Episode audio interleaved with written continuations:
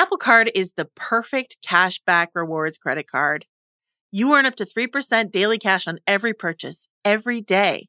That's 3% on your favorite products at Apple, 2% on all other Apple Card with Apple Pay purchases, and 1% on anything you buy with your titanium Apple Card or virtual card number. Visit apple.co forward slash card calculator to see how much you can earn. Apple Card issued by Goldman Sachs Bank USA, Salt Lake City branch, subject to credit approval. Terms apply. There's no better feeling than a personal win, and the State Farm Personal Price Plan can help you do just that.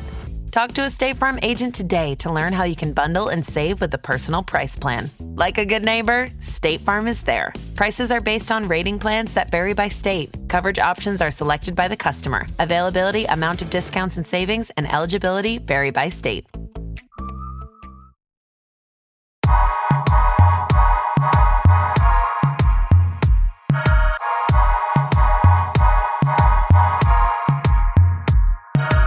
Hello and welcome to TV Concierge, a daily podcast where Ringer staffers help you navigate the crowded TV landscape. I'm Chris Ryan, and today I'm joined by my homie Juliet Litman to discuss the Netflix docu-series Formula One Drive to Survive. Juliet, why should I watch a show about rich guys driving cars? Chris, it's so much more than that. Formula One Drive to Survive has single handedly turned me into a Formula One fan.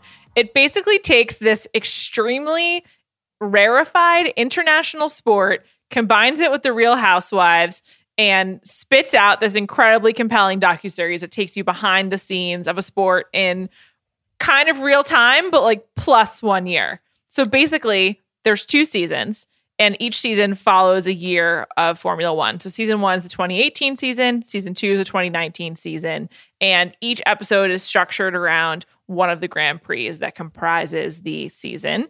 And it introduces you to all the major characters, and I would have been in so much sooner had I known that like this was the sport of the uber wealthy. This is like there's yachting and there's Formula One and there's the Principality of Monaco, and the three all really go together, and they spit out this great show. And I, it's just I learned so much, and I love it.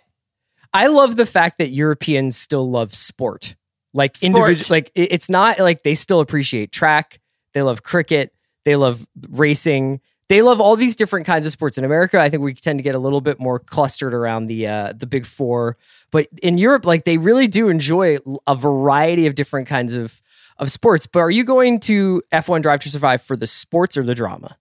I'm going for the drama for sure but that's sort of how I view sports in general. Like, obviously, I, I love the NBA and we I like the NFL. I, I, like all, all American sports, and I like them because of the personalities. And what the show does is it really harnesses the different big personalities. And there's a couple of like really fascinating, interesting people. In season two, you get a real window into um, a celebrity in his own right and probably the best Formula One driver of all time, Lewis Hamilton, who mm-hmm. dated Nicole Scherzinger for seven years. And like, if you read the Daily Mail like me, he is just like a, a, staple and he has been for many years. He's like super mega famous. He's like a cool celebrity. So like Dwyane Wade and Gabrielle Union are friends with him and the Kardashian Jenners are friends with him. But then you watch the show and you find out that he is the best driver of his generation and maybe ever. He's incredibly humble and like everyone likes him. And the other thing that you learn about Formula One is that like it's a sport that while the while the drivers are famous, like hundreds of people work on each team. There's engineers who are making the cars.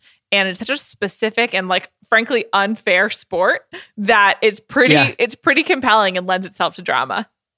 Do you think that it has given you an appreciation for any of the more American based car racing activities like NASCAR or Indy, or are you just is it the European glitz and glamour for you that's the draw?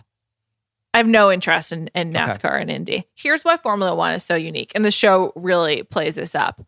It's basically a lot of really cocky and, for the most part, affluent young guys who are like just from the beginning competing with each other. It's sort of like if Richie Rich met James Bond and became a sport of some kind that involved like like car racing. I don't really know why it's so popular. Like, do you understand why Formula One as because I've learned Formula One as a sport is wildly popular. Yeah, I don't. I, I, mean, I think for one thing, the Grand Prix wind up taking over cities. So I think it's yeah, almost like the same cool. way in New York. You know, the New York City Marathon is such a huge deal. The Boston Marathon, the LA Marathon's even a big deal. In Philadelphia, there's a couple of uh, cycling races that are really huge. I wonder whether or not the fact that it's almost like a holiday for that city, because when it comes to Monaco or when it goes to one of these European countries and takes over a city, it's pretty much like the Grand Prix in town. That's what's happening. Yeah, it's sort of like the Kentucky Derby. That's what I, I yeah. came to realize. Like yeah. when each, each city like works towards it. Like obviously I knew about the Monaco Grand Prix. That was that's probably the most famous one, and for many of the drivers, their favorite course.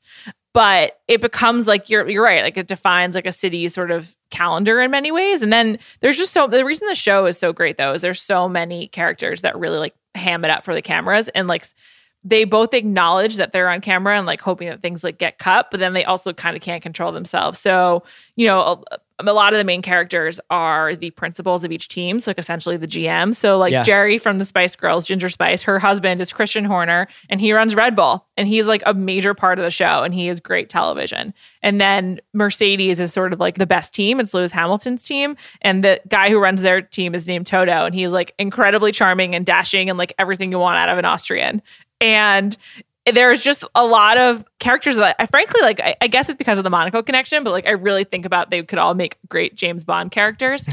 and then, and then there's just this like incredible access. Like if you like Hard Knocks, this is even more unvarnished and even more of a look inside how these teams work. That's and what I was going to ask you is like whether or not what, what what's like um a more traditional reality show that you would compare this to? Like, is it more like Vanderpump? Is it more like Hard Knocks? Is it it's like the male version of Real Housewives, which with a lot of hard knocks sort of production style. Okay. And I say Real Housewives because the characters like kind of like very slyly and very wryly insult each other, which is a real hallmark hallmark of at least the Real Housewives of Beverly Hills. And they they definitely do that. And there's just so much competition, but they're also proud that they don't want to acknowledge how much competition there is. And then there's like the other thing about Formula One is that there's two drivers per team, and so they're both teammates, but also like always in competition with each other. Yeah. So there's all this this built-in animosity. There, it just Formula One operates on so many levels. And F1 is a little bit in the news today, these days, right?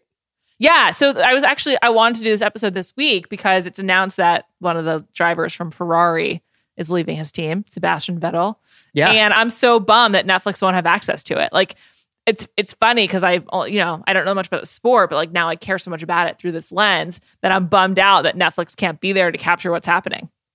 That's so funny because it would be almost like talking to somebody from like Germany or whatever, and they're like, "I'm so concerned about where Kyrie Irving is going to play next," yeah. but like they never watch games or something like that. All right, so. Yeah.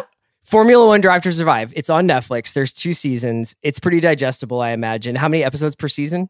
There's 10 per okay. season. They're, Half hour episodes or hour?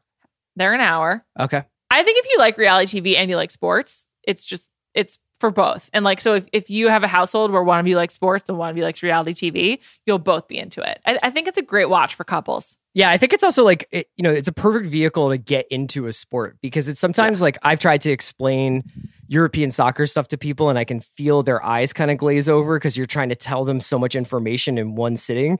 But if you can get it in this kind of delivery system, that's the thing I like so much about about this show. I just started watching off your recommendation. Is just I feel like very immersed in the sport even if I only have like a superficial grasp of it. Totally. It's easy to get into it. Check it out everyone.